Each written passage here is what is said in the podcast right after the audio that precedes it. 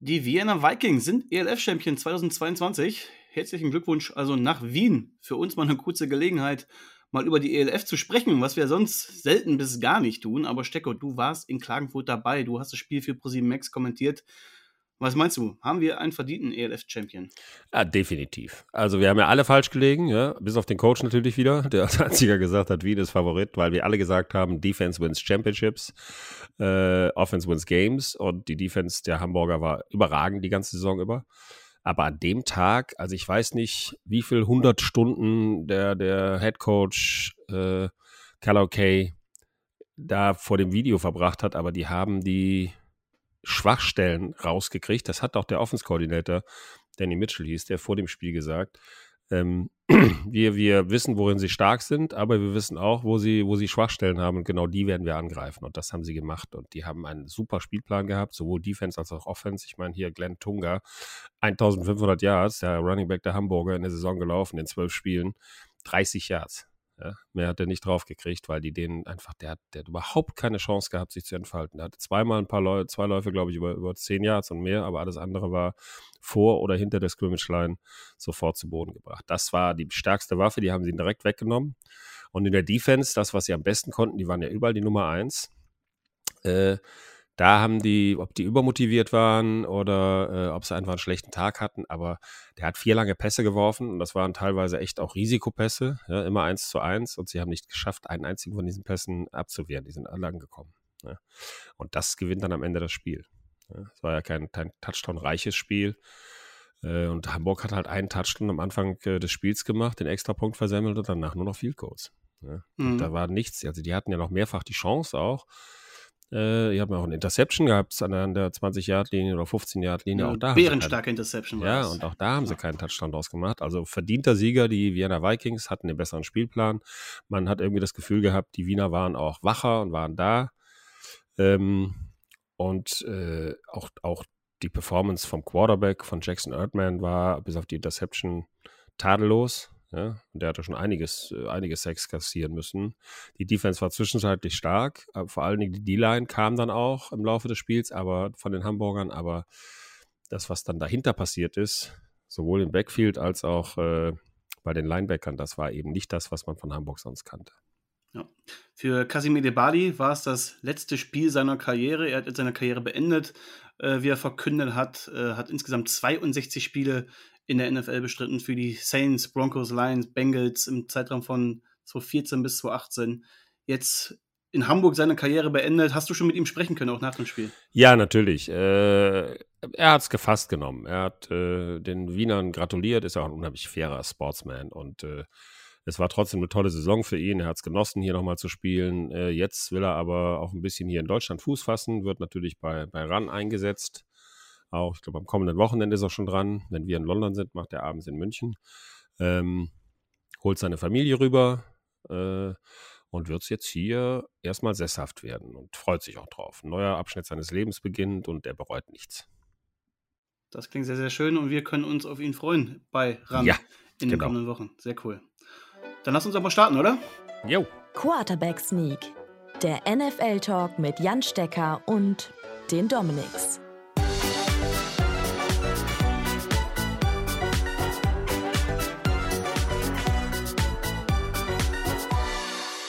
Herzlich willkommen bei Quarterback Sneak, dem NFL-Podcast, präsentiert von Focus Online, Touchdown 24, Football A und RAN. Mit mir Dominik Rosing und natürlich mit dem einzig wahren Jan Stecker. Moin Jan, grüß dich. Hello. Domi lässt sich entschuldigen, er kann heute leider nicht dabei sein. Er hat einen kurzfristigen Termin auf der Arbeit reinbekommen, konnte es nicht mehr verschieben. Stecko, man kann also sagen, heute sind wir mal in Bestbesetzung, ne?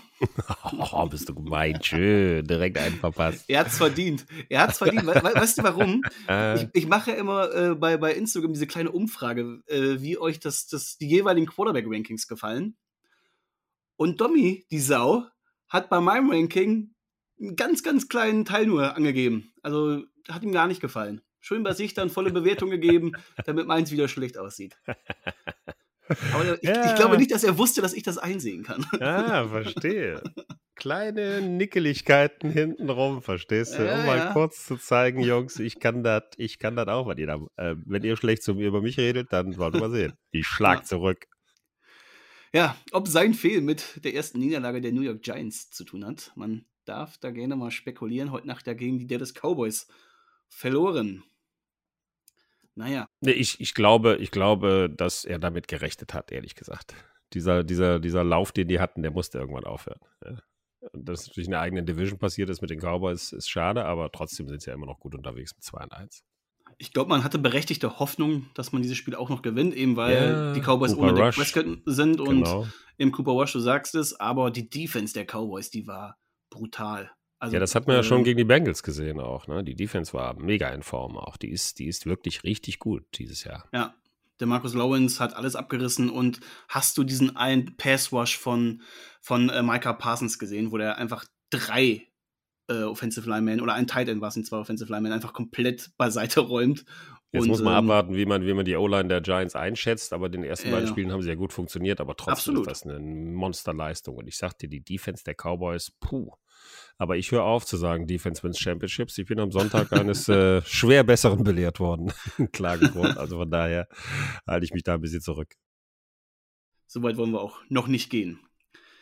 Ja, wir müssen aber leider auch wieder über Verletzungen sprechen. Ich glaube, Woche für Woche erwischt es ja neue Keyplayer, neue Stars in der NFL. Es ist immer sehr, sehr bitter. Und es ist ganz besonders bitter für die Franchise, wenn es einen ja, Franchise-Quarterback erwischt. Und das ist dieser Woche wieder passiert.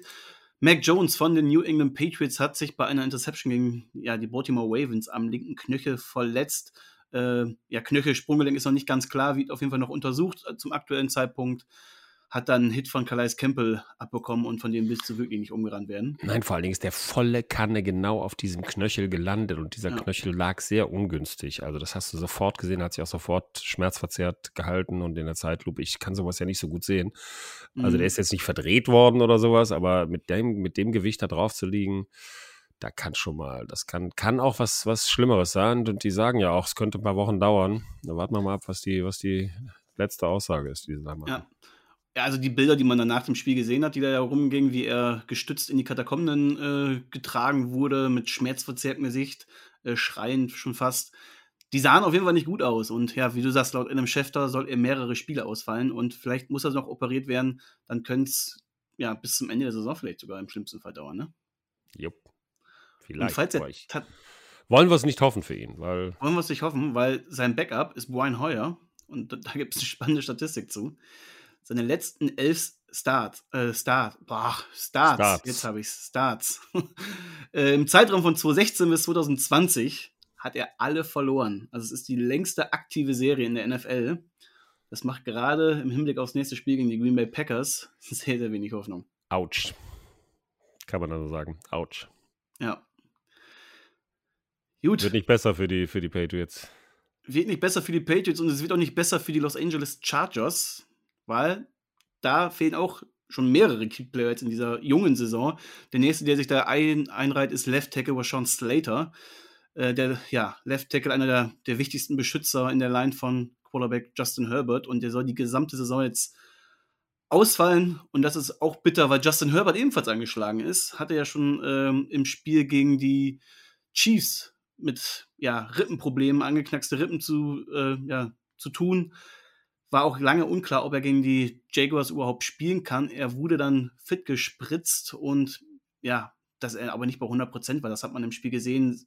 Ich glaube, der hatte noch nie so eine schlechte Completion Rate wie in dem Spiel. Und das lässt natürlich auch die Frage offen, vor allem gegen Ende des Spiels, falls die Jaguars so weit geführt haben, so hoch geführt haben, warum lässt Boynton Staley ihn da immer noch draußen. Nee, er hat in der Pressekonferenz danach gesagt, äh, Justin Herbert wollte unbedingt draufbleiben und wollte unbedingt die Mannschaft weiterführen und äh, er hat sich auch verantwortlich gefühlt für das Team. Aber da musst du natürlich auch als, als Head Coach sagen: Pass auf, mein Junge, gerade bei so einem jungen Quarterback, wir planen langfristig mit dir. Wir wollen, wir wollen mit dir noch einige Saisons spielen. Auch die Saison hier ist noch lang. Du kommst jetzt raus. Du setzt dich jetzt bitte auf die Bank und äh, dann hast du ein bisschen Zeit, dich wieder zu erholen für, fürs nächste Spiel, aber der hat einen Sack und sechs Hits bekommen. Ja? Und diese Hits, die waren allesamt nicht ohne. Ja? Und das mit so einer Rippenverletzung, also der muss böse Schmerzen gehabt haben. Da musst du als Coach einfach sagen, pass auf, mein Junge, hier ist genau Endstation, ja? wir brauchen dich noch, du kommst raus. Ja. Ja, und Weil Spieler, Spieler wollen immer spielen, ja. Du willst ja, immer eben, diese Entscheidung dann, dann NFL-Spieler zu überlassen. Natürlich, jeder NFL-Spieler will spielen und will sich Klar. zeigen und beweisen. Und gerade wenn du als Anführer eines Teams bist, willst du natürlich dein Team ähm, bis zum letzten äh, Pfiff unterstützen und vielleicht sogar noch wieder ja, zurückbringen in dieses Spiel. Aber man lag so weit zurück, da hat er eigentlich gar keine Chance mehr auf ein Comeback. Und dann hat er sogar noch spät im Spiel einen Hit bekommen. Ne? Also das ist genau Entscheidung von Staley. 38-10, ja, und dann, und dann lässt du den trotzdem noch im Spielfeld. Also muss nicht sein, absolut nicht. Ja. Staley wäre definitiv ein Kandidat für unsere nächste Kategorie. Es brennt zwar Licht, aber es ist keiner daheim. Ja, es brennt zwar Licht, aber es ist keiner daheim. Wen hast du da heute für uns mitgebracht, Jan? ich habe selbstverständlich Jimmy G, Baby. Natürlich. Der es geschafft hat, hinten aus der Endzone rauszulaufen und einen Safety zu kassieren. Und er hat es nicht mal gemerkt. Er hat den Pass noch geworfen und es war auch sein Glück, dass er, dass sie nur zwei Punkte Strafe kassiert haben, weil es ein Pick Six gewesen wäre. Und das Allergeilste war daran, danach hat er direkt ein gewisser Dan Orlovsky einen Post abgesetzt, wo er gesagt hat, äh, I'm the happiest man in the world, freedom, weil er war bisher der erste und einzige, der das gemacht hat, und zwar in seinem allerersten NFL-Spiel für die Detroit Lions damals, äh, ist der Standtepede zurückgegangen und ist mal zupp, ruckzuck hinten rausgelaufen, hat es nicht mal gemerkt. Der wollte dann auch noch einen Pass werfen und irgendwann merkt er, scheiße, ich bin schon raus. Ähm, und, und das haben sie ihm, das hat ihm ewig nachgehangen. Und jetzt hat er endlich, endlich, Wag, Wag the Dog-Prinzip. Ja, es muss einer noch schlechter sein, einen erfahrenen Quarterback wie Jimmy G gefunden, der es auch gemacht hat. Aber darf dir sowas als, wie du sagst, erfahrener Quarterback passieren? Du weißt doch, wie, wie, wie, wo du da bist und in welcher Situation du bist. Na klar. Also du musst, du musst, also sobald du merkst, du musst weiter nach hinten gehen ja, und du merkst, da kommt der Druck, musst du definitiv äh, das Ding wegwerfen. Ja. Irgendwo hin, wo ein Spieler ist oder eben versuchen, den Pass anzubringen, aber du musst weg mit dem Ball, das ist die oberste Kategorie. Und er hat es ja nicht mal gemerkt. Das darf dir als Quarterback niemals passieren. Schon gar nicht ein Quarterback, der sein Team schon in den Super Bowl geführt hat, wie, wie Jimmy Garoppolo. Ja. Darf, definitiv darf das nicht. Und da wird er sich auch echt jede Menge anhören müssen. Ne. Ich glaube, ich glaube, dass der eine Menge Beef bekommen hat dafür. Ja. Das wird auf jeden Fall in vielen Rückblicken. Also nicht bösen äh, Beef, sondern halt, ja. Es, ja, da dafür kriegst du Sprüche, das, definitiv. Da, ja, da kommt jeder Spieler mal zu dir, klopft dir auf die Schulter und sagt, hey Baby, Dan Orlovsky hat sich gefreut. ja. es gibt auch eine Szene, die definitiv äh, noch für Gesprächsstoff sorgen wird, aber noch und auch in jedem Rückblick zu sehen sein wird. Weil hätte zum Beispiel Jimmy G den Ball, in dem Fall den Ball weggeworfen, hätten sie ihn panten müssen und tief in der eigenen Endzone zu panten, kann auch ja. zu einer unglücklichen Situation führen, indem du ja einen Spieler, der für dich blockt, einfach ja, in den Arsch schießt. Ja, wobei, da muss man sagen, da muss man natürlich sagen, dass äh, du beim Punt eigentlich weiter zurückstehst. Ne? Ja. Und das ist natürlich begrenzt gewesen durch die Endzone. Äh, und dann wissen das die Gegner natürlich und die schieben, die haben mir die komplette O-Line nach hinten geschoben und sein Sicherheitsmann, der vor ihm stand, der ist halt, der hat gar nicht gecheckt, wie weit er schon zurück war und stand auf einmal vor ihm. Also da kann der Panther nichts für. Das war, das war einfach auch der Endzone geschuldet, dem, dem knappen Platz und äh, vielleicht hat er ein bisschen früher schießen müssen. Auf jeden Fall super geil aus, ja. wie er das Ding in den Arsch schießt und der Typ. und dann, und dadurch haben ja, äh, haben, mussten sie ja noch richtig Angst haben. Ja? Definitiv, genau, weil die zwei Punkte, äh, Dolphins haben den Ball wiederbekommen, ach, äh, ja. die, die Bills haben den Ball wiederbekommen. Ja. Und hätten dann mit einem Field Goal, hätten sie es äh, bis dahin geschafft, rechtzeitig, hätten sie das Spiel gewonnen was sie aber auch auf brillante Art und Weise versemmelt haben. Also da in dem Spiel war wirklich alles drin. Ja, also ich, du hast ja schon die ersten Halbzeit gesehen, Ende der ersten Halbzeit, als, als äh, ähm, Josh Allen versucht hat, da äh, erst will er den Ball spiken, dann kriegt er mhm. nicht richtig in die Hand, weil er zu früh vom Center weggeht, dann nimmt er und wirft ihn noch außen zu seinem Mann und also es ist Vollkatastrophe. Ja. Und das war ja dann zum Ende auch so, als McKenzie dann nochmal den Ball bekommen hat und der einfach nicht ins Out of Bounds läuft. Ja. Mit noch elf Sekunden auf der Uhr lässt er sich im Spielfeld tackeln, weil er unbedingt noch ein paar Yards nach vorne machen muss da musst du sofort out of bounds laufen, die Uhr anhalten. Und dann kriegen sie es nicht rechtzeitig hin, genau. in, sich wieder hinzustellen und mit der letzten Zeit. Und damit verlieren die das Spiel. Ja? Also das ist ja. das, was, was die Bills da an dem Tag hatten. Oder auch der eine Pass von, von äh, Josh Allen, den er, den er zu kurz wirft. Den, das habe ich ja noch nie gesehen bei ihm. Ja? Mhm. Der wirft einen Pass, der Typ völlig frei an der Endzone und das Ding geht drei Meter vor ihm auf die Erde. Ja? Das kennst du nicht von Josh Allen. Tatsächlich. Ich glaube, wir haben in diesem Spiel auch gesehen, ja, zu welchen Probleme die diese Offensive Line die Bills auch noch äh, bringen könnte, weil wenn du kein Laufspiel hast, ein komplettes Spiel einfach kein, kein Laufspiel aufgezogen bekommst, bist du sehr abhängig davon, was der Quarterback macht. Und bei jedem Snap kannst du dich auch nicht auf den Josh Allen verlassen, wenn er wirklich in jedem Snap alles geben muss und immer wieder für Wunder sorgen muss. Und das bringt ein Team an die Grenzen. Nur auch ein Team, eine Offense, die bisher so hoch gelobt wurde mit einem Quarterback, der in MVP-Form ist, stößt dann an ihre Grenzen und verliert dann eben so ein Spiel gegen die Dolphins. 90 in, in Zahlen 9-0, 90 Offensive Plays hatten die äh, Buffalo Bills. 90, das sind mehr als doppelt so viel äh, von dem, was die, was die Miami Dolphins hatten. Und sie haben 42 von 63 Pässen hat äh, Josh Allen an den Mann gebracht, über 400 Yards und trotzdem haben sie verloren. Und er hat noch zwei Touchdowns geworfen. Das ist, das ist wirklich, da müssen sie echt mal drüber nachdenken. Ja? Und Miami, Miami ist gut, ja, die haben auch, die überraschen dieses Jahr, stehen jetzt 3 zu 0. Äh, Im Vergleich dazu, Tua Tongovaloa hatte 13 Pässe von 18, die angekommen sind für 186 Yards und die haben das Spiel gewonnen. Aber wir haben ja gerade schon gesagt, warum mit 21-19. Äh, das hätten sie nicht verlieren dürfen, ganz klar. Da muss sich jeder den, den Schuh anziehen, ja, von, von, vom Head Coach bis hin zu den Spielern wie McKenzie und natürlich auch Josh Allen. Josh Allen hat natürlich alle Schuld auf sich genommen und gesagt, das fängt bei mir an. Ich hatte einen furchtbaren Tag, ich habe schlechte Entscheidungen getroffen, ich habe Fehler gemacht. Äh, deswegen will ich da gar nichts zu meiner Mannschaft sagen, sondern nur sagen, ich muss da an mir arbeiten, dass mir sowas nicht nochmal passiert. Und wenn du gesehen hast, wie der Offense-Coordinator von denen nach dem Spiel ausgerastet oh, ja. ist in der Kabine, dann weißt du auch, wie genau die wissen, dass sie das Ding hätten gewinnen müssen. Ja. Da gab es einige Spiele aber schon in dieser Woche, wo man sich gefragt hat, wie konnte dieses Team ernsthaft gewinnen? Das gab es schon sehr, sehr oft in, in dieser Saison auch bei, äh, bisher. Ich finde, eine extrem offene Saison. Ne? Wir haben jetzt nur zwei 3 und 0 Teams, seitdem es diese neue Division-Struktur äh, gibt. Gab es ja, auch nie, dass nur zwei Teams 3 und 0 stehen. Las Vegas Raiders. Ne, die stehen 0 und 3. Ich meine auch 0 und 3. Ach so, du, ach so, es sind die ja, einzigen, die 0 und 3 stehen, genau. Genau, ja, ja, wir sind die einzigen, die 0 und 3 stehen, ja, aber. Nee, ich hab's jetzt, genau, ich hab's andersrum gesagt. auch das ist tatsächlich Auch bisher noch nie, unbedingt nie so vorgekommen. ja, ja, dachte ich mir schon, dass ich mir das heute nochmal anhören Ja, darf. ja, tut mir leid. Aber ich glaube, wenn ich so auf den Zettel schaue, was heute noch Thema ist, sprechen wir nicht über die Raiders. Ja, gut. Ich hätte da Ab, was. Also. Ja, apropos, apropos, Raiders, hier kann man vielleicht mal eine Empfehlung aussprechen, weil es gibt jetzt jeden Montag einen Podcast von Icke mit Jakob Johnson zusammen. Yep. Uh, What Happens in, in Las Vegas. Ja. Ich habe jetzt beide Folgen gehört. Jeden Montag direkt nach dem Spiel oder nach dem Wochenende ähm, sprechen sie darüber, ja, nicht nur was bei den Raiders passiert ist, sondern auch generell in der NFL. Und gerade jetzt die Raiders sind ein spannendes Team, worüber man gerade sprechen muss. Da, da brennt der Baum. Äh, man hat sich viel, viel mehr erhofft. Deswegen spannende Einblicke, die, die Jakob Johnson da gibt. Deswegen, ja, große Empfehlung von uns. Die machen da einen coolen Podcast.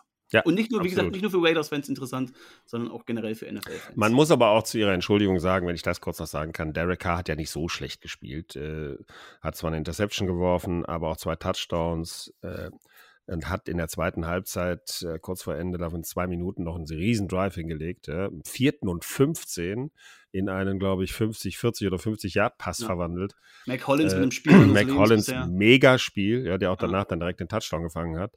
Ähm, also das war, das war schon geil. Nur eben die Two-Point-Conversion, die war ein bisschen verkackt, ehrlich gesagt, weil da hat ja, er, wollte er unbedingt auf Waller werfen und den hätte er nicht anwerfen sollen. Also der war es zieht sich jetzt durch die komplette Saison alle drei Spiele und das ist ja so frustrierend aus Raiders Sicht hätte man gewinnen können, teils sogar gewinnen müssen. Also, dass man gegen die Cardinals da verloren hat, das ist ein absolutes Unding und darf nicht passieren. Das musst du gewinnen. Auch gegen die, gegen die Titans, das hast du mal die Chance auf ein Comeback. Und die Titans geben dir auch wirklich viel dafür. Ne? Ryan Tannehill mit einer Interception, dann noch mit einem Fumble. Und in der zweiten Halbzeit lief bei denen gar nichts mehr. Und dann kriegst du dieses, dieses Comeback aber nicht hin. Warum auch immer, weil, weil deine Offense, weil die O-Line ein Riesenproblem ist, weil deine Receiver nicht fangen. Darren Waller mit einem katastrophalen Spiel hatte nicht nur den, den einen Drop, einen Touchdown-Drop, sondern auch äh, bei der Interception hat er den Ball hochgepitcht und wurde so abgefangen. Hatte nachher noch äh, im Spiel einen wichtigen Drop. Ja, sehr, sehr enttäuschend, weil gerade auch viele Key-Player enttäuschen. Die Defense ist genauso schlecht wie letztes Jahr. Daher 0 zu 3 und ich bin gespannt, ob oder wie man sich aus diesem Loch wieder herausholt. Nächste Woche geht es gegen Denver, dann gegen die Chiefs und dann ist Bye Week. Im schlimmsten Fall gehst du mit 0-5 in dieser Week in die Bye Week. Könnte rein. passieren. dann ist, ist die Saison sowieso schon im, im Eimer. Ja, könnte tatsächlich passieren. Muss man also einfach mal sagen. ja, gegen die Broncos wird es ein sehr, sehr wichtiges Spiel. Und dabei sind wir eigentlich auch schon direkt bei unserem nächsten Thema, weil wir haben ja nicht das Thema Quarterback Ranking, das machen wir nur alle zwei Wochen, weil jede Woche wäre, glaube ich, ein bisschen too much. Und wir wollen uns jetzt mal anschauen, ja, wie sich die neuen Franchise-QBs schlagen. Damit sind wir auch direkt in Denver, weil da, dort gibt es eben einen neuen Quarterback. Also wir sprechen heute über Russell Wilson bei den Denver Broncos, wir sprechen über Matt Ryan in, bei den Colts, Baker Mayfield bei den Panthers und Carson Wentz bei den Commanders. Ja, es gibt auch noch weitere neue Starters, aber das sind alles überwiegend Übergangslösungen. Und deswegen diese vier, die wurden vor der Saison als neue Franchise-QBs vorgestellt. Mal schauen, wie sich die bisher machen. Ja, lass uns in Denver starten, oder? Gerne, gerne. Ja. Denver steht mit dem Sieg gegen die Niners 2-1, aber keiner weiß wie. Also diese Offense, die sieht wirklich katastrophal aus. Das Spiel gegen die Niners war ganz, ganz schwere Kost auf beiden Seiten des Balles. Und also, dass, dass das ein Sunday Night Game war, ein Topspiel war, das äh, werden sich jeder TV-Macher, die, die raufen sich die Haare. Insgesamt hatten die Broncos zehn Punts, also sie konnten den Ball überhaupt nicht bewegen. Neun davon waren Three and Outs. Also es ist neunmal Three and Out. Ja, das ist Karrierehöhepunkt von oder Tiefpunkt für Wilson und auch äh, für die Broncos. Das ist zum ersten Mal seit 1991, dass das vorgekommen ist. Also das zeigt schon mal, wie schlecht dieser Broncos Offense aktuell funktioniert. Lediglich Sutton, Cortland Sutton sorgt auf offensiver Seite mal für ein paar Highlights, wenn Wilson dann endlich mal tief geht. Letzten Endes hat ihn ein guter Drive am Ende des Spiels ja diesen Sieg gerettet aber die Broncos machen im Schnitt 14,3 Punkte pro Spiel. Und das bei so einer hochgelobenen Offense. Ne? Man hat ja immer gesagt, es fehlt eigentlich nur noch ein, ja, dieses Puzzleteil Quarterback. Jetzt hast du ihn das. Stecker, wie erklärst für, du dir das? Für eine Menge Geld hast du ihn. Und das ist er eigentlich auch wert. Meinte man zumindest. Also ich, ich finde, Generell natürlich liegt es nicht nur an Russell Wilson, es liegt auch an, an seinen Anspielstationen. Da war auch schlechtes Clock-Management an dem Tag bei den, bei den äh, Broncos. Aber das ist nicht mehr der Russell Wilson von früher. Ja, das ist nicht mehr der, der bei den Seahawks noch die, die Spielzüge verlängert hat mit seinen Beinen, weil er super gelaufen ist, weil er sich freigelaufen hat, weil er immer den Blick nach vorne hatte, weil er aus den unmöglichsten Situationen noch Pässe geworfen hat, die angekommen sind. Ich habe das Gefühl, ähm, entweder ist der Druck zu groß, weil natürlich jeder, haben wir letztes Mal schon gesagt, äh, davon ausgegangen ist, jetzt haben wir den, den Peyton Manning wieder, ja, wieder einen wie Peyton Manning, der der eine super Mannschaft als super Quarterback genau dahin führt, wo sie hingehören, nämlich in den Super Bowl. Aber Russell Wilson, wenn er sich nicht noch steigert, das kann er ja eigentlich, aber manchmal habe ich auch das Gefühl, vielleicht ist er ja auch schon ein bisschen satt. Also vielleicht ist er auch, hat er nicht mehr diesen Biss, den er früher hatte.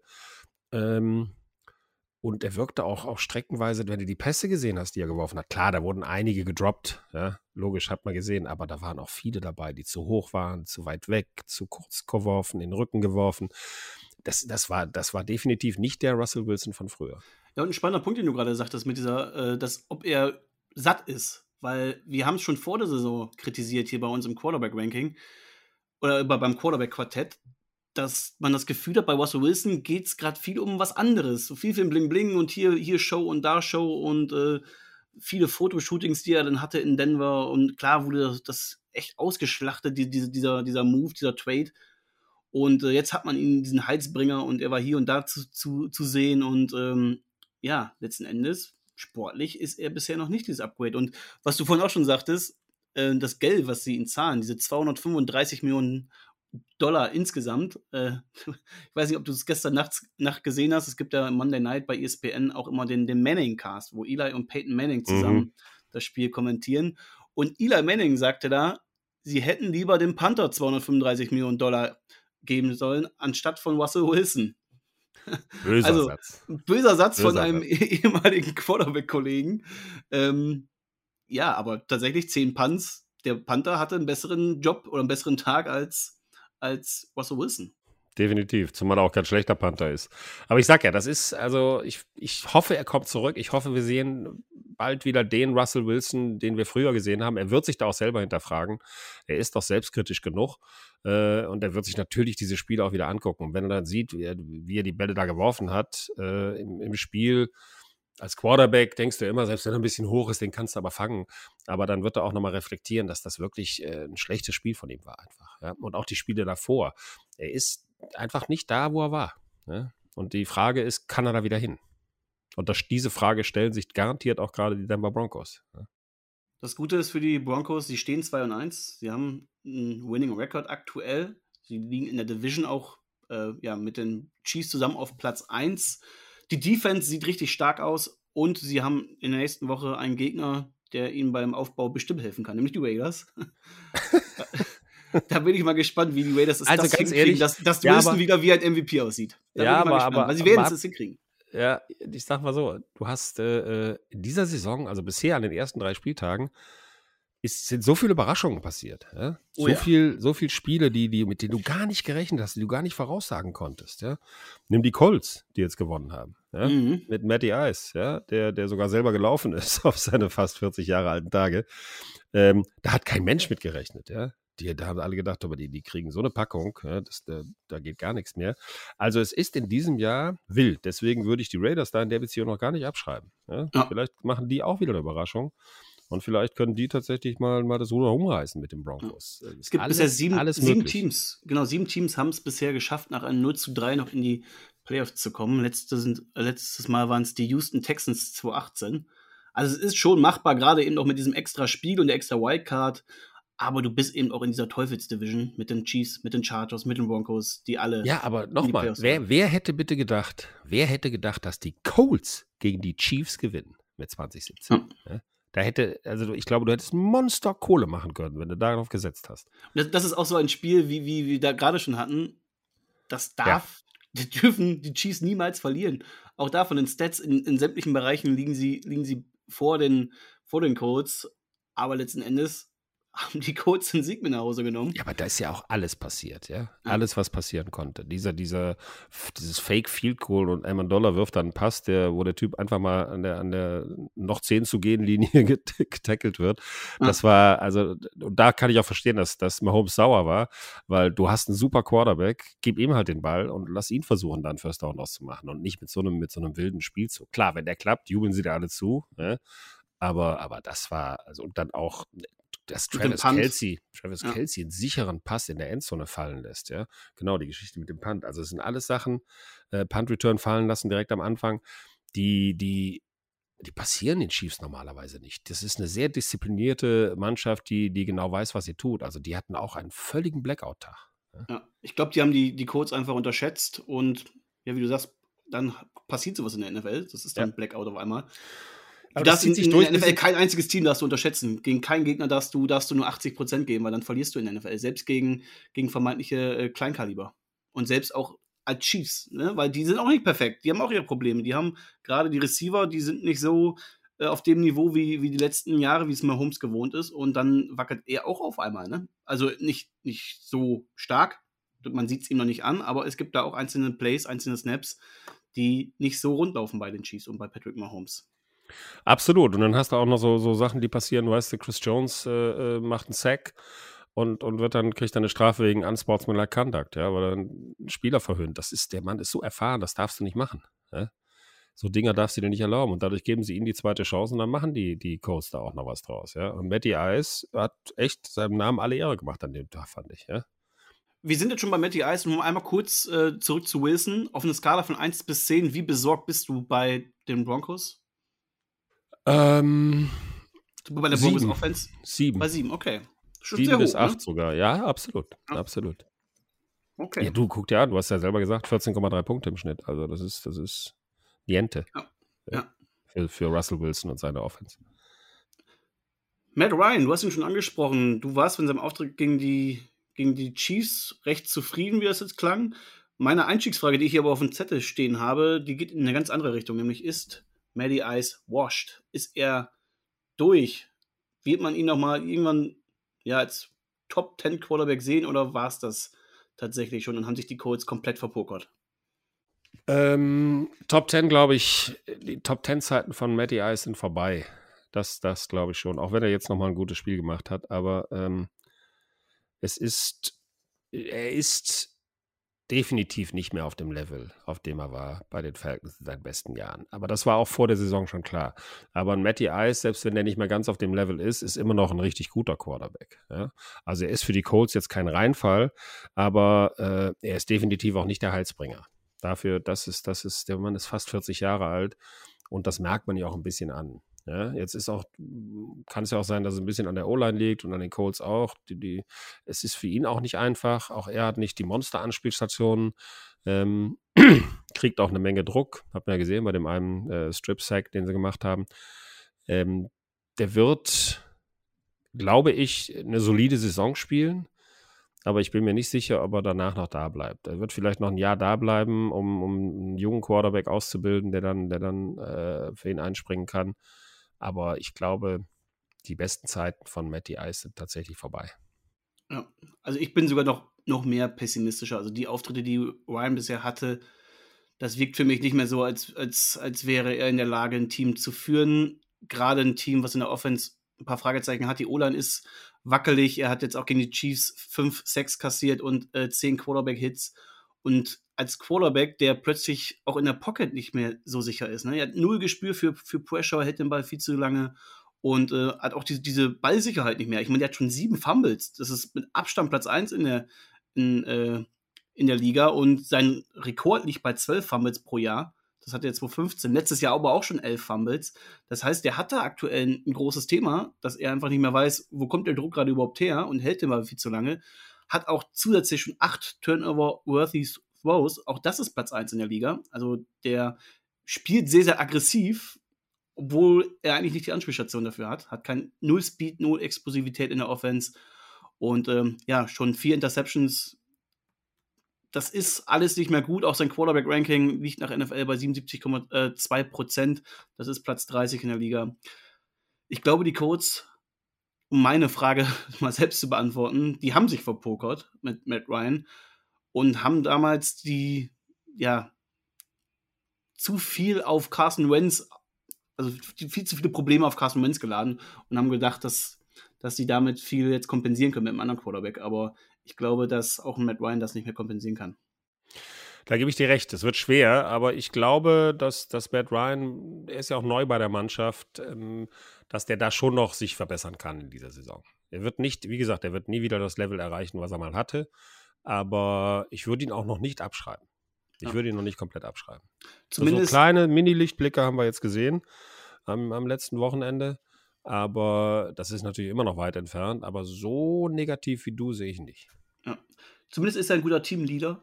Also, was ist ein Quarterback, dem man vertraut und gerade in so einer Situation, wo es kriselt, wo es nicht so läuft, wie, wie erhofft und geplant, dann hilft so ein Quarterback, glaube ich, schon sehr, wo man weiß, okay, der, der hat schon viel erlebt in der NFL und äh, hat seinen Spitznamen ja auch nicht von irgendwo her bekommen. Von daher, das könnte vielleicht helfen. Die Codes stehen jetzt 1-1-1, haben ja auch schon ein Remis bekommen und gerade in dieser AFC South ist sowieso alles möglich. Die Titans bisher schwach gestartet, hatten auch gegen die Raiders trotz Sieg keinen grundsoliden Auftritt. Äh, die Texans sind die Texans, da, da braucht man, glaube ich, nicht so viel davon erwarten, zumindest noch nicht. Das, das dauert dann noch der Umbruch. Wenn, dann sind es die, sind's die Jaguars, die bisher ein richtig, eine richtig gute Saison hatten. Oh, ja. auch die, Chargers komplett vermöbelt haben. Dexter, ach, Dexter Lawrence sage ich jetzt schon, äh, Trevor Lawrence sieht brutal gut aus. Also der ist okay gestartet, aber der kommt immer mehr in Form in seiner Offense, auch mit, mit dem Playcall von Doug Peterson. Die Offense, die sieht immer runder aus. Da darf man sich, glaube ich, drauf freuen, was, was da noch sich in den nächsten Wochen entwickelt. Definitiv. Die, die, äh wenn du die letzte Saison noch siehst, da wirkt er noch viel unsicherer, äh, hat da auch, auch ein paar selber ein paar Fehler gemacht, obwohl er gute Ansätze gezeigt hat. Aber diese Saison, das ist wie, immer, der ist, als wenn er so, ein, so einen innerlichen, auch einen mentalen Durchbruch hat. Ja? Der ist komplett, also der sieht komplett anders aus, ja? in dem, was er macht. Ich glaube, dass das letzte Spiel, dass ihm das äh, geholfen hat. Ja? Dieses letzte überragende Spiel, was er gemacht haben, wodurch sie verhindert haben, dass die Colts in, äh, in die Playoffs gekommen sind, letztes Jahr und dieses Jahr hat er genau da wieder angeknüpft und der macht, finde ich, bisher so viel richtig. Ja? Und die stehen jetzt 2 zu 1, noch nicht überragend, aber er hat seinen ersten Roadwin ja, äh, geschafft jetzt, on the road zu gewinnen. Und genau wie Peyton Manning übrigens. Ne? Also Peyton Manning hatte auch erst in seinem zweiten Jahr seinen ersten Auswärtssieg. Ja, ja. Und übrigens auch gegen die Chargers. Damals auch die San Diego Chargers. aber auch da eine gewisse äh, äh, Gemeinsamkeit äh, ist, glaube ich, nicht die schlechtesten Vorzeichen. Nee, also es läuft bei ihm richtig gut, muss man sagen. Und vor allen Dingen auch so, wenn du, das, wenn du die Bilanzen, die Statistiken anschaust, 28 von 39 angebracht, das ist eine richtig gute Zahl. Und äh, 262 Yards, drei Touchdowns geworfen. Also der Junge äh, kommt genau dahin, äh, was sie von ihm erwartet haben bei den Jaguars. Und der kann die Jaguars tatsächlich in diesem Jahr weit bringen, wenn er dieses Level halten kann. Ne? Diese Übersicht, die er hat, der ist abgebrühter geworden, der hat sich an die Geschwindigkeit der NFL gewöhnt, äh, trifft viel bessere Entscheidungen und ist, wie du eben schon gesagt hast, auch ein ganz wichtiger äh, Teamleader. Ne, Sind für dich die Jaguars schon der Favorit in der Division? Nee, Nee, ehrlich gesagt nicht. Ich glaube, dass die, dass die immer noch sehr ausgeglichen ist. Und die, ich sag mal so, 2 zu 1, die Bilanz bisher und drei Spiele gemacht, da ist, ich finde das zu früh, um da schon einen Favoriten auszurufen, ja. Oder die Jaguars schon zu einem Favoriten zu machen. Aber wäre ich jetzt ein Fan der Jaguars, würde ich mit einem breiten Grinsen durch Jacksonville gehen und sagen, Jungs, eigentlich können wir jeden schlagen. Ja? Jetzt warten ja, wir mal ab, wie die Saison wird. Genau. ich glaube, genau. der ist gerade ganz gut drauf. genau. Ach gut zu Matt Ryan, auch hier dein Sorgenbarometer. Skala 1 bis 10, wie groß machst du dir die Sorgen um Matt Ryan und die Colts? Da mache ich mir nur eine 5. Nur eine 5, okay. Nach wie vor glaube ich, dass Matty, äh, wenn er ein bisschen besser drin ist, wenn, wenn die O-Line ein bisschen besser blockt, äh, er hat ja auch ein, ne, eigentlich ein hervorragendes Laufspiel ja, mit Jonathan Taylor. Wenn das funktioniert, dann kann er darauf ein bisschen aufbauen und kann relaxter ins Spiel gehen. Also, aber trotzdem eine 5 würde ich ihm geben gehen wir weiter nach Charlotte zu den Carolina Panthers. Dort ist Baker Mayfield seit dieser Saison der neue Starting Quarterback. Aber bisher sieht das auch noch nicht so wirklich rund aus. Nach ESPN hat er sogar das schlechteste Quarterback-Rating aller Starting QBs. Auch schon sechs Fumbles, Platz zwei in der Liga. Ähm, ist definitiv noch nicht das, was sich die Panthers erhofft haben, auch wenn sie jetzt den ersten Sieg geholt haben. Aber ja, diese Offense der Panthers, die, die strauchelt. Ne? Aus dem DJ Moore, letztes Spiel, hatte er nur ein Catch für zwei Yards. Ich habe ein Meme gesehen, ähm, ja, wo quasi der Vater von, also ein Meme, wo der Vater von DJ Moore ein Video zusammenbastelt, um, um mal zu zeigen, wie, wie schlecht der Baker Mayfield immer alles überwirft. Ach, nicht schon wieder. Nicht schon wieder, genau. Das war das, das damals Odell Beckhams Mutter auch, oder? oder? Ja, ja OBJs Vater ja. hat das ja auch gemacht. OBJs ihm, genau. Vater, genau, bei den ja. Browns, ja. Ja. Boah, ich glaube, ich habe noch nie ein Meme so schlecht beschrieben. Schaut einfach mal selbst irgendwo. Ich glaube, NFL-Memes hat es natürlich wieder gepostet. Schaut selbst, bevor ihr hier meinen Schwachsinn hört. Also, Becker Mayfield, wie siehst du gerade den, den Mann, der von den Browns kam? Ich glaube, dass er besser ist, als seine Statistiken zeigen. Und äh, DJ Moore, ja, darf man aber auch nicht vergessen, dass natürlich jeder Gegner weiß, dass das äh, einer der besten Receiver ist, den die noch, den die haben, die Panthers, und deswegen auch gerne mal vielleicht in eine Doppeldeckung genommen wird, und, damit sie ein bisschen rausnehmen. Auf der anderen Seite ist Laviska äh, Chenault gekommen und mhm. hat ein mhm. Riesenspiel gemacht, ja, gestern, äh, oder was gestern? Ne, vorgestern. Ähm, hat also der Touchdown war einfach mega, den er da gemacht hat. Das ist die Nummer 15, ist schon mal einer, auf den man, auf den man äh, schauen kann. Auch bei Baker Mayfield, glaube ich, der kann sich noch steigern. Aber ähm, da ist eine hohe Diskrepanz zwischen dem, was er von sich denkt und dem, was er in der Liga abliefert. Das steht mal fest. Ja. Also es ist jetzt nicht so, dass er als Heilsbringer bei den, bei den Panthers da auf einmal für, für das Top-Team der Liga sorgt. Er, ich glaube, mit diesen Ansprüchen ist er da hingegangen. Ähm, jetzt er hat auch keine Entschuldigung mehr, dass er, dass er die Schulter verletzt hat und alles. Und trotzdem ähm, ist er, macht er noch viel zu viele Fehler. Ja, er, ist nicht, er ist nicht derjenige, der die Panthers wirklich im Moment weiterbringt. Bei dem, aber auch da muss ich sagen, es ist erst das dritte Spiel der Saison. Ja, schauen wir mal, aber die Zeichen stehen eher auf nicht gut. Ja, ich glaube, wir haben uns so alle, alle mehr erhofft. Die Panthers haben sich auch mehr erhofft. Ich habe vor dem Saisonstart für Touchdown 24 ein Interview mit Johnny Hacker geführt, dem neuen Panther der Panthers. Der Super Bowl Champion mit den Rams ist jetzt seit, diese, seit diesem Jahr äh, in Carolina. Und der hatte auch verraten, klar, man ist nicht der Favorit in, in dieser Division, aber man, man wird für Überraschungen sorgen, hat er mir äh, prophezeit. Und gemeint, man wird den einen oder anderen großen Gegner schlagen können, weil man hat echt eine junge, hungrige Truppe da, die mit vielen Spielern, die man so nicht auf dem Zettel hat. Bisher sind es die Panthers aber noch schuldig. Dieses äh, Interview könnt ihr in der kommenden Ausgabe von Touchdown 24 äh, in einer vollen Länge lesen. Ist, glaube ich, ab diese Woche müsste es irgendwann in, äh, im Briefkasten bei euch landen, wenn ihr Touchdown 24 abonniert habt. Wenn nicht, geht in den Shop und kauft euch wieder das einzelne Heft oder äh, schließt ein Abo ab. Ich kann es nur empfehlen. Abonniert's halt endlich. Ja, echt, abonniert's. Es ist eine sehr gute Zeitschrift für alle NFL oder für alle Football-Fans, ne? Auch ja, ELF-Themen, College-Themen, äh, GLF-Themen. Ähm, man kommt GFL. da. GL, GFL, genau, so rum. man kommt da auf den Genuss. Gut, äh, da dein, äh, dein Sorgenbarometer. Was sagst du zu Baker. Mayfield? Acht sogar, okay. Einen letzten Quarterback haben wir noch, der der neue Heizbringer werden sollte. Der war es auch letztes Jahr schon in Indianapolis. Nun ist er in der Hauptstadt in Washington bei den Commanders. Carson Wentz. Ja, er sollte aus einem mittelmäßigen Team ein etwas besseres mittelmäßiges Team machen. Ich glaube, das war so waren die Gedankengänge, als sie Carson Wentz geholt haben. Was anderes kann ich mir da gar nicht vorstellen. Nach einem recht guten Start, also zumindest von den Stats, ähm, erlebte er gegen, gegen sein Ex-Team, die Philadelphia Eagles, wo er auch gedraftet wurde, die absolute Hölle. Also gleich im Opening Drive kassierte er 4-6. Neun insgesamt. Neun, genau, insgesamt neun.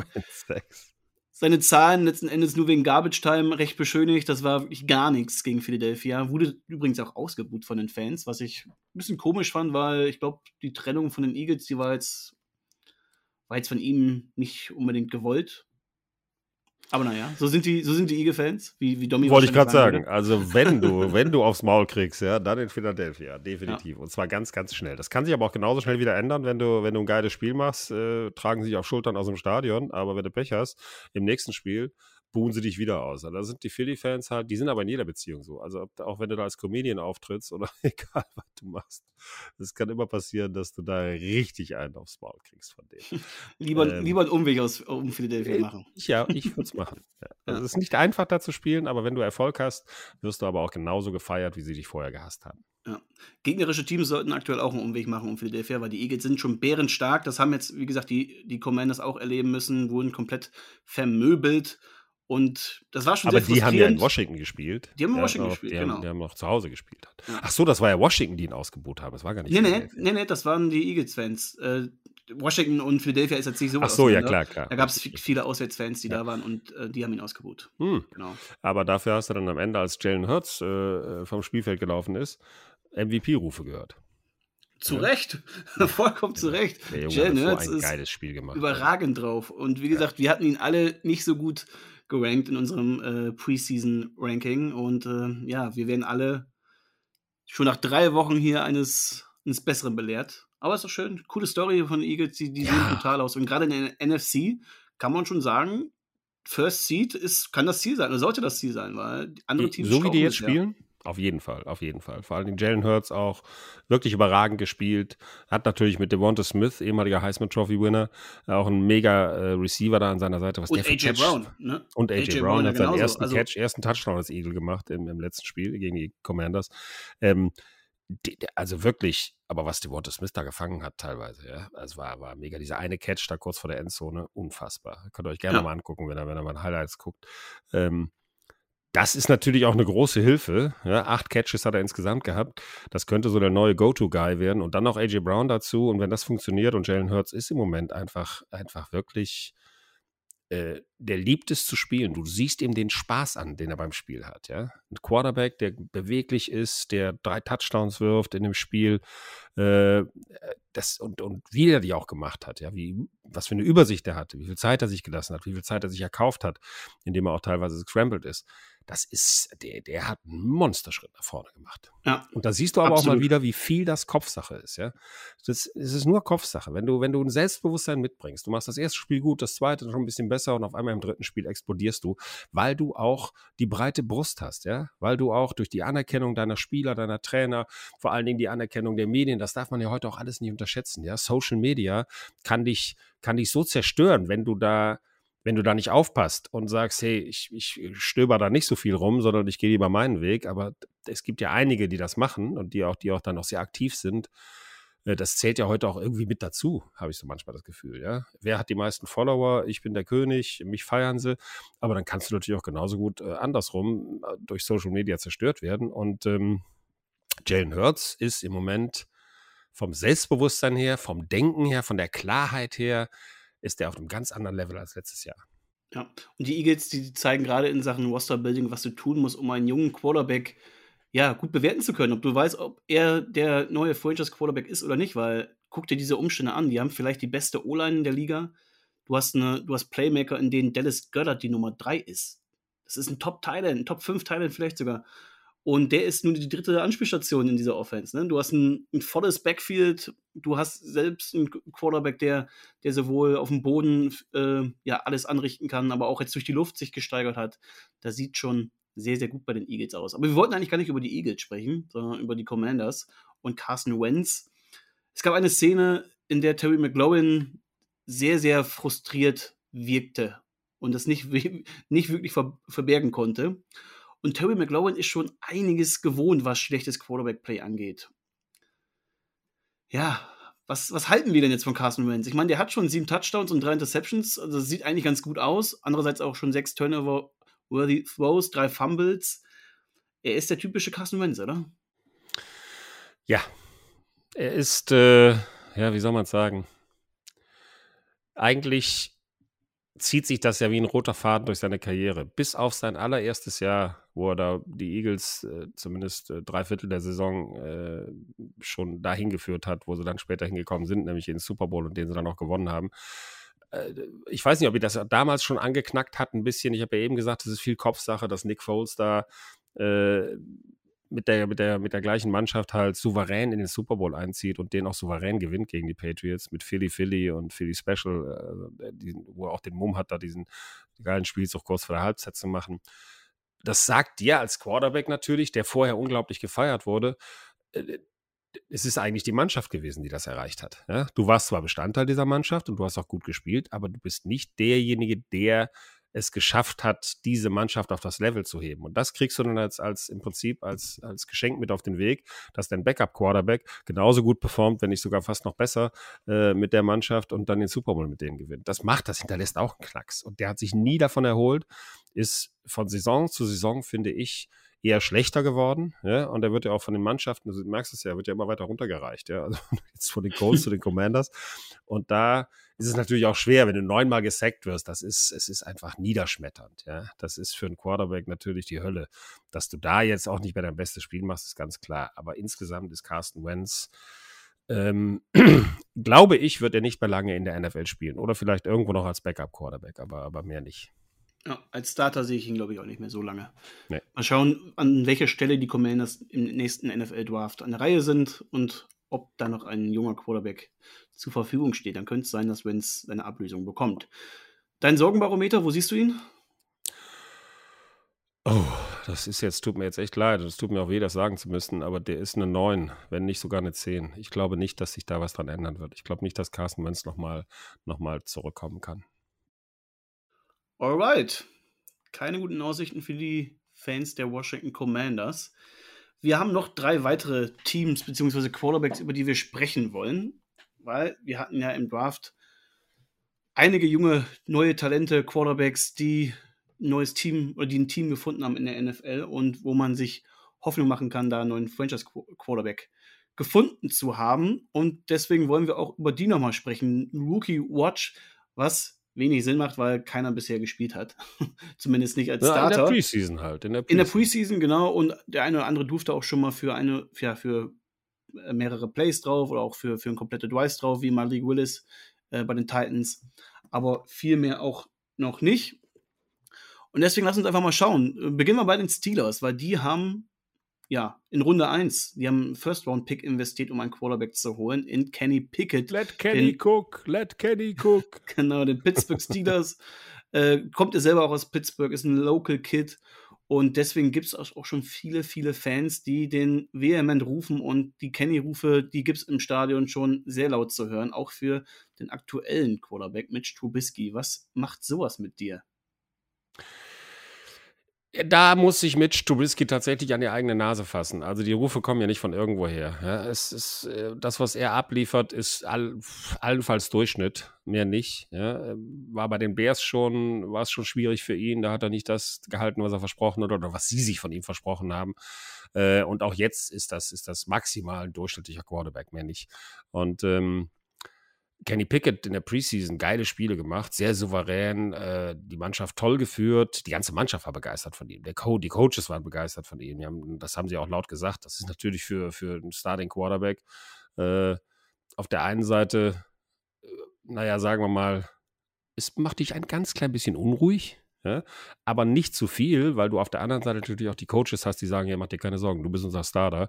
Wir schmeißen den jetzt nicht da rein. Äh, du musst natürlich noch ein bisschen besser werden und du musst auch äh, zeigen, dass wir unser Vertrauen zu Recht in dich setzen, aber du musst dir um deine Starter-Position keine Sorgen machen. Aber das sagen Coaches natürlich auch, um dein Selbstbewusstsein aufzubauen, ja.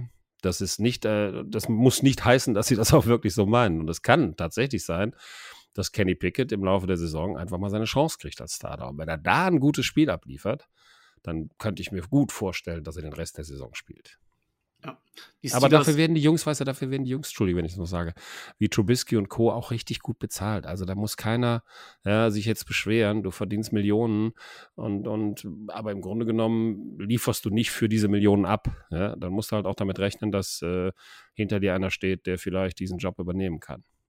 Ja, die Steelers Offense bisher eine große Enttäuschung. Also auch diese Spiele sind bisher eine schwere Kost mit anzusehen für Steelers-Fans, aber auch für neutrale Zuschauer. Auch Trubisky macht bisher keinen guten Job, ähm, gerade auch jetzt gegen die Browns. In Halbzeit 1 hatte er, also man, man weiß ja ganz genau erstmal, was er für ein Quarterback ist. Ne? Also er ist ein Spieler, der, also er ist kein Pocket-Passer, er ist keiner, der in einem Pocket stehen bleibt, ruhig stehen bleibt und, und die Bälle verteilt, gerade nicht hinter einer so schwachen O-Line wie, wie die der Steelers, sondern er ist jemand, der rausgehen muss, Rollouts macht und da kann er auch mal Plays kreieren. Das, das hat er bisher auch gut gemacht. Aber das ist natürlich auch äh, ja, die Def äh, Defensive Coordinator der anderen Teams. Das heißt, nimmst du ihn, ihm die Außen weg, dann weißt du, da kommt nicht viel von dieser Offense. Und das ist nun mal aktuell der Fall. Und das bei den Receivern eigentlich, ne? Also die, diese Steelers Offense sieht auf dem Papier eigentlich richtig, richtig gut aus. Das war sie eigentlich auch letztes Jahr schon, wo man dann gedacht hat, okay, Big Ben ist das Problem, aber offenbar war Big Ben nicht dieses große Problem, wie, wie, wie er vielleicht dazu gemacht wurde, auch von uns natürlich, oder nicht von dir, sondern von Domi und mir an der Stelle. Aber da muss jetzt so langsam mal der Offensive Coordinator mit Canada in, ins Rampenlicht rücken, weil der muss jetzt mal sehen, dass der diese Offense wieder zu, zum Leben erweckt, weil das, das ist gar nichts. Ich meine, ab, abgesehen von ein paar Highlight-Plays, die dann so ein George Pickens, die da äh, fängt, also also hast du den Catch gesehen? Das ist ja wirklich wahnsinnig, wahnsinnig unfassbar, was, was für ein Catch OBJ-Style. OBJ mhm. Genau.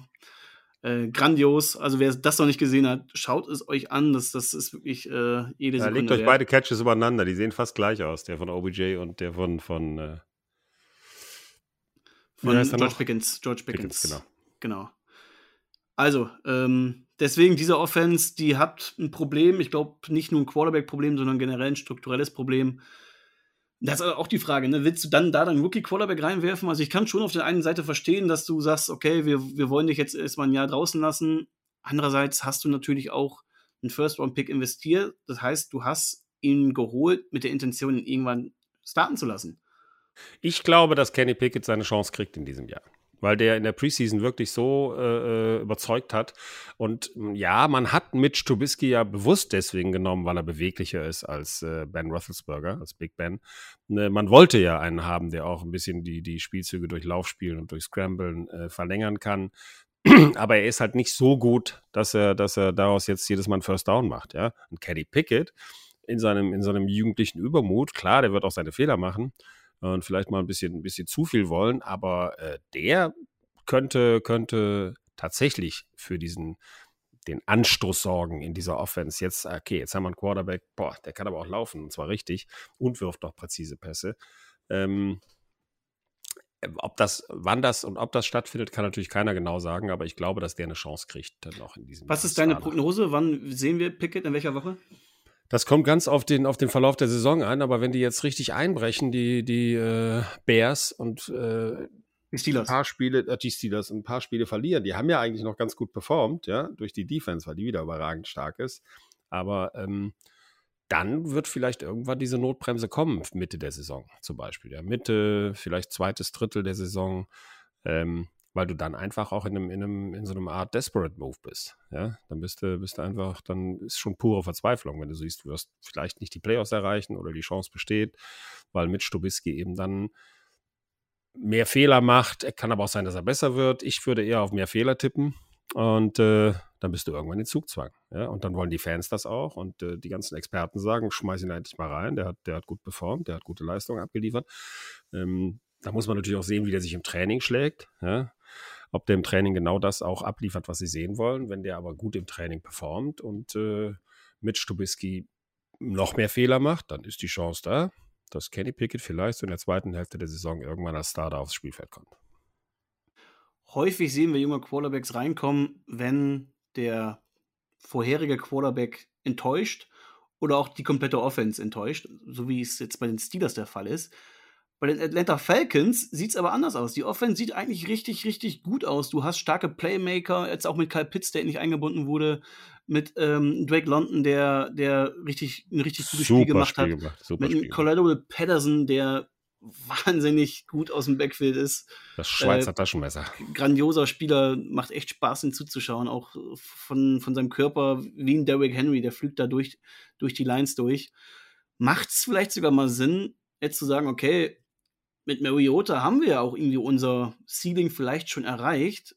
Lass uns mal schauen, was dieser Offense mit einem Desmond Ritter kann, um ihm vielleicht auch direkt mal einen guten Start zu ermöglichen. Also ich glaube, das wäre zu früh, da den Rookie Quarterback reinzuschmeißen, weil Mariota eigentlich äh, gar nicht so schlecht spielt. Allerdings hat er jetzt äh, gegen Seattle, trotzdem sie da gewonnen haben, ähm, ein paar Dinger gemacht, die, also die Interception war eine Katastrophe, äh, völlig überworfen und dann dieser, dieser Fumble bei der Read-Option, den er da gemacht hat, wo er einfach nicht wusste, mhm. dass ich den Ball jetzt beim Running Back oder nehme ich ihn selber und dann entscheidet er sich falsch und guckt dann so zurück, ach, da ist ja der Ball.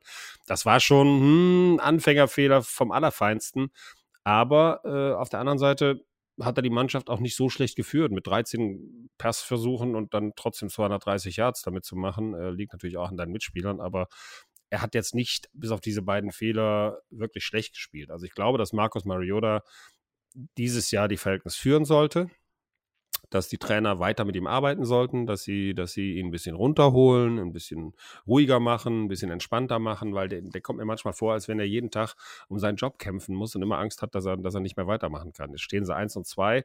Das ist auch natürlich für die Falcons eigentlich schlecht, aber auf der anderen Seite ist es jetzt auch kein überragendes Team, was er da hat. Ja? Ein paar gute Spieler, aber äh, auch nicht das Team der früheren Zeiten. Das, die müssen ja auch erstmal aufbauen, ja. Und ich glaube, dass der genau für diesen Job, nämlich jetzt die Falcons einfach mal durch die Saison zu bringen, ohne größere äh, Blamagen und Schwierigkeiten und vielleicht mit einer halbwegs guten Bilanz abzuschließen, ist der genau der richtige Mann. Aber musst du dich aus, aus Franchise-Sicht, musst du da deinen neuen jungen Quarterback nicht vor dem nächsten Draft bewerten können, damit du weißt, okay, brauchen wir in Runde 1 einen Quarterback? Nicht, wenn du an ihn glaubst. Nicht, wenn du an ihn glaubst. Wenn du sagst, wir haben ihn, wir glauben an ihn und der, auch da, äh, es zählt ja auch das, was er im Training zeigt, ja, und da können die Jungs, glauben mir, die analysieren alles. Jeden einzelnen Snap, den der im Training kriegt, äh, der wird auch mit der ersten Mannschaft trainieren dürfen und ähm, wird auch vor ein paar Aufgaben gestellt.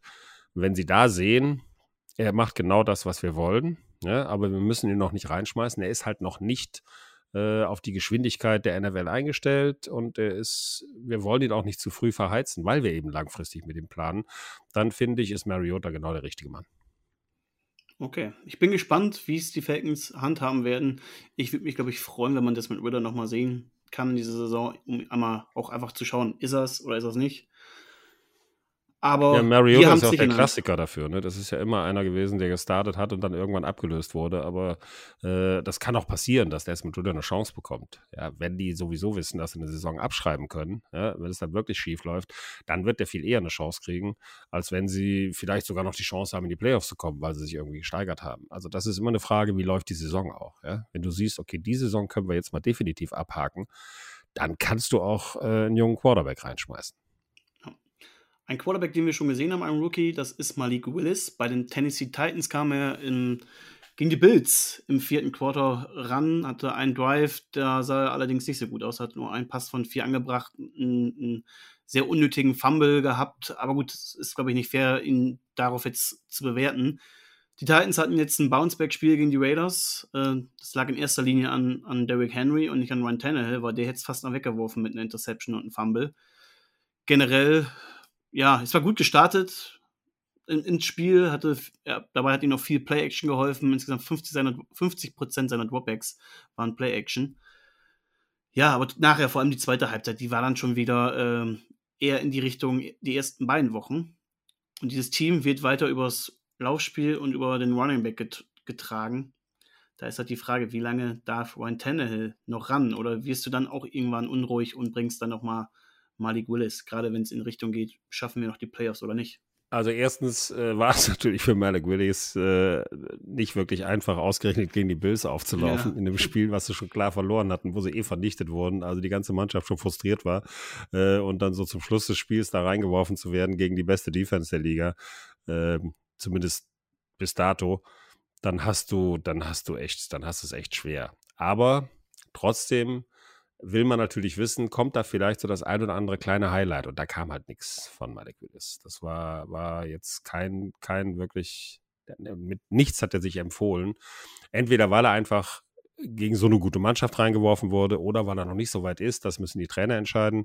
Auch da heißt es, muss man immer gucken, die machen das ja nicht umsonst, das heißt, er muss sich schon im Training empfohlen haben. Ja? Aber ich bin definitiv davon überzeugt, dass die Tage von Ryan Tannehill gezählt sind als Starter der Titans. Vielleicht bleibt er als Backup, aber Ryan Tannehill ist nie über dieses, äh, dieses Level rausgekommen. Er ist ein bisschen besser geworden bei den Titans als früher bei den Dolphins, weil, glaube ich, Mike Rabel ihn da auch, auch gut aufgebaut hat. Und, und Arthur und Smith, ne? Der, der Arthur Smith, der die ehemalige Offensive Coordinator, genau, jetziger Head Coach bei den Falcons. Der Quarterback-Flüsterer, ja. der ihn auch sehr gut aufgebaut hat. Das ist, wie ich eben schon gesagt habe, da kommen wir wieder zur Kopfsache. Ryan Tannehill hat viel mehr Selbstbewusstsein gehabt. Aber schon letzte Saison, und auch jetzt, Anfang der neuen Saison, merkst du halt, dass der an seine Grenzen stößt. Ja?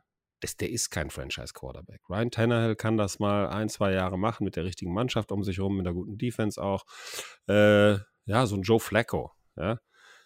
Der, das geht halt, weil du, weil du ein Top-Team um dich hast, aber ähm, ich bin mir sicher, dass, dass entweder Malik Willis oder ein anderer Quarterback dann nächstes Jahr als, als Starter aufläuft. Ja? Wenn Ryan Tannehill überhaupt noch die Saison als Starter bestehen bleibt. Er hat auch wieder ein solides Spiel gemacht. Er hat zwar auch wieder eine Interception geworfen, aber immerhin 19 von 27 Pässen angebracht für 264 Yards. Ähm, hat, wir haben die Raiders geschlagen, mit ein bisschen Glück auch und, und weil die Raiders auch ein paar Fehler gemacht haben, aber Ryan Tannehill, das siehst du auch am Gesichtsausdruck von Mike Rabel, das kann man bei dem ja ablesen. Ja? Ein paar Mal ja. Da siehst du einfach deutlich, dass auch der das weiß. Und die haben nicht umsonst haben sie Willis geholt. Also die, ich glaube, dass die Tage gezählt sind. Ja.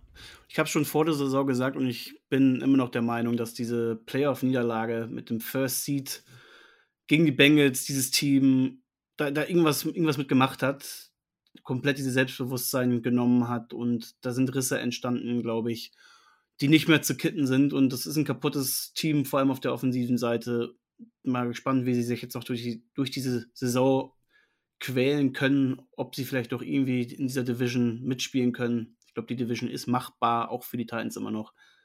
Aber da muss schon viel passieren und bei den Titans muss sich viel verbessern. Gut, wir haben jetzt schon über einige Quarterbacks gesprochen. Lass uns mal langsam zum Ende kommen. Gibt es jetzt noch einen Quarterback, auf den du in der kommenden Woche ganz besonders achtest, weil er zum Beispiel gerade droht, in deinem Ranking tief zu fallen oder andersrum jemand, der, der vielleicht sogar einen großen Sprung nach oben machen könnte, wen hast du da im Auge? Ha, gut, dass du es ansprichst, weil das liegt mir besonders am Herzen, weil ich immer auf ihm rumgehackt habe und immer gesagt habe, der ist es nicht und geh mir weg mit You like that und alles. Ja. Kirk Cousins hat tatsächlich ein richtig geiles Spiel gemacht bei diesem Comeback-Win der, der Vikings gegen die Lions. Ähm, nachdem sein Go-To-Guy mehr oder weniger eliminiert wurde, hat er, hat er sich KJ Osborne ausgesucht, der natürlich auch richtig geil gespielt hat. Und äh, das ist, ne, das ist etwas, das musst du als Quarterback können. Du musst, ja, wenn dein, wenn dein Starter raus, also wenn dein, dein Go-To-Guy rausgenommen wird äh, von der, von der gegnerischen Defense, dann musst du in der Lage sein, äh, umzuswitchen und jemand anders groß zu machen. Dann musst du natürlich auch einen haben, der die Dinger fängt. Das hat Osborne gemacht, aber Kirk Cousins, finde ich, hat äh, im letzten Spiel wirklich, wirklich gut gespielt. Also ich war sehr angetan von ihm und äh, ich glaube, der würde in meinem Ranking auch, auch einen guten Schritt nach vorne machen. Ich warte okay. mal das nächste Spiel noch ab. Ich, ich, leiste auf jeden Fall ab, bitte bei allen Kirk, Kirk Cousins-Fans. Äh, vielleicht habe ich ihn ein bisschen zu schlecht bewertet, aber er muss es auch in den nächsten Spielen noch beweisen. Aber das Spiel war schon mal sehr überzeugend. Und er muss es auch endlich mal Monday Night beweisen, weil ja. da schafft er es nie. Komisch, ne? Komisch. Ich werde einen besonderen Blick auf äh, Trevor Lawrence haben. Wir haben schon über ihn gesprochen, auch gegen die, gegen die Chargers mit einem bärenstarken Spiel. Und ich glaube tatsächlich, dass dieses Team gut ist, dass äh, Lawrence endlich den Durchbruch haben wird. Er ist, glaube ich, bei mir schon in den Top 10 angekommen. Und jetzt geht es nur noch darum im nächsten Spiel, wie weit ich ihn in die Top 10 nach oben schiebe. Sie spielen gegen. Wen spielen sie überhaupt? Spielen sie jetzt schon gegen die Eagles? Kommt das Spiel schon? Äh, ich hab's nicht ja, auf Schirm. Ja, spielen gegen die Eagles. Am Sonntag um 19 Uhr, also im frühen Slot. Sauber. Könnte doch was für Pro7 Max sein, oder? oder ja, ProSieben, möglicherweise. ProSieben möglicherweise. Aber äh, auf Pro7 möglicherweise. Ich weiß es nicht genau. Ich habe die, ich habe, glaube ich, die Spiele sind die schon bekannt gegeben. Ich weiß, nee, ich, bin, das, ja, ich bin ja in London am Wochenende. Das macht Bei Vikings ja gegen Saints. Sonntag. Ach, du bist in London, cool. Mhm, mh. Wann geht's los? 15.30 Uhr, wenn ich richtig, äh, wenn ich es noch richtig weiß. Geht also, nee, ich meine, wann dein Trip nach London losgeht. Ach so, am Samstag. Ich fliege am Samstag. Am Samstag hin. schon. Ja, und äh, kommen dann nachmittags da an und so. Und dann werden wir nochmal zu der Experience gehen, uns da mal umschauen. Die haben ja eine geile Experience immer in Tottenham. Das ist ja Tottenham Hotspur Stadion.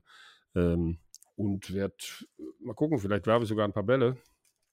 Und äh, hoffe, dass wir da ein richtig schönes Wochenende haben. Party werden wir nicht haben, leider, wie früher. So Pride of Paddington mäßig. Äh, aber ich glaube, dass wir eine Menge Fans treffen werden. Bist du in zwei Wochen denn auch da, wenn die Giants gegen die Packers spielen? Ich bin am 9. da. Das ist doch dann, oder? Mhm. Das zweite London-Spiel. Weil Dobby und ich sind tatsächlich dann auch beim Ach, wie cool. Spiel. Wir sind auch ja, geil, da sehen wir uns. Wir haben uns, wir haben uns Karten für Packers gegen Giants geholt. Es wundert mich nicht, aber da wird Dobby leider Gottes einen aufs Maul kriegen, sowohl von mir als auch von den Packers. Äh? Tut ja, mir leid, das sagen zu müssen. ich bin mal gespannt, wo ich da, wo wir da genau sitzen. Ich glaube, ich sitze da mit dem ganzen Giants-Fanclub vom, vom Dobby. Ja, da kann, ich, da kann ich definitiv äh, zwar offiziell, aber inoffiziell nicht für die Giants sein. Ne? Offiziell werde ich selbstverständlich unparteiisch sein und das auch dementsprechend moderieren und kommentieren, aber, aber mein Herz schlägt natürlich für die Packers. Ja. Und dann werden wir mal schauen, ob wir da am Samstag zumindest noch mal eine kleine Runde, eine kleine Party. Ja, das ja, doch was, oder? Definitiv, definitiv. Sehr gut. Wir haben jetzt auch schon wieder über eine Stunde gequatscht. Ich glaube, das sollte für heute ausreichen. Ich würde sagen, falls du nichts mehr hast, Stecko, machen wir, machen wir Feierabend. Und ja, ich habe die Stänkereien so ein bisschen vermisst. Ja, heute. die fehlen, ne? Die fehlen. Gerade auch Dommys, Dommys äh, Kategorie fehlt hier mit mhm. äh, heiß aber fettig. Heiß aber fettig. Kommt dann nächste Woche mit zwei vielleicht. Nein, aber es hat mir riesen Spaß gemacht mit dir. Also ja. jederzeit auch in der Zweierkonstellation. Und, äh, aber ich freue mich Immer auch, gerne. wenn Dommy wieder dabei ist. Ich will, wir wollen ja auch Gutes über ihn sagen. Ja? Absolut. Er hat seine, er hat seine Bestimmung. Der Undertaker. Der Undertaker. Gut, Leute, ähm, noch der Hinweis: folgt uns auf Instagram quarterbacksneak.podcast. Dort findet ihr wie immer all unsere Rankings und alle Infos zu unserem Podcast. Bewertet uns auch gerne bei eurem ja, Podcast-Dealer des Vertrauens. Gibt uns da fünf Sterne, fünf Punkte, je nachdem, was für ein, für ein Ranking ihr da habt. Äh, wir freuen uns auch über jedes Feedback. Schreibt uns da wir lesen natürlich jede Nachricht von euch. Auch also. äh, ganz zum Schluss noch kleiner Hinweis an alle die, die äh, mich ein bisschen geprankt haben oder äh, ein bisschen ausgelacht haben, weil ich Lamar Jackson wo auf 8 gesetzt habe. Ich habe gesehen, wie gut er gespielt hat am letzten Wochenende. Okay? ich habe es gesehen und ich werde es honorieren, selbstverständlich. Alles klar. Ich bin gespannt auf, auf nächste Woche und auf unsere Rankings. Da wird einiges yes, wieder passiert sein. Gut, bis dahin. Bleibt gesund, macht's gut. Ciao, ciao. Juhu, tschüss, ciao. Quarterback Sneak, der NFL-Talk mit Jan Stecker und den Dominics.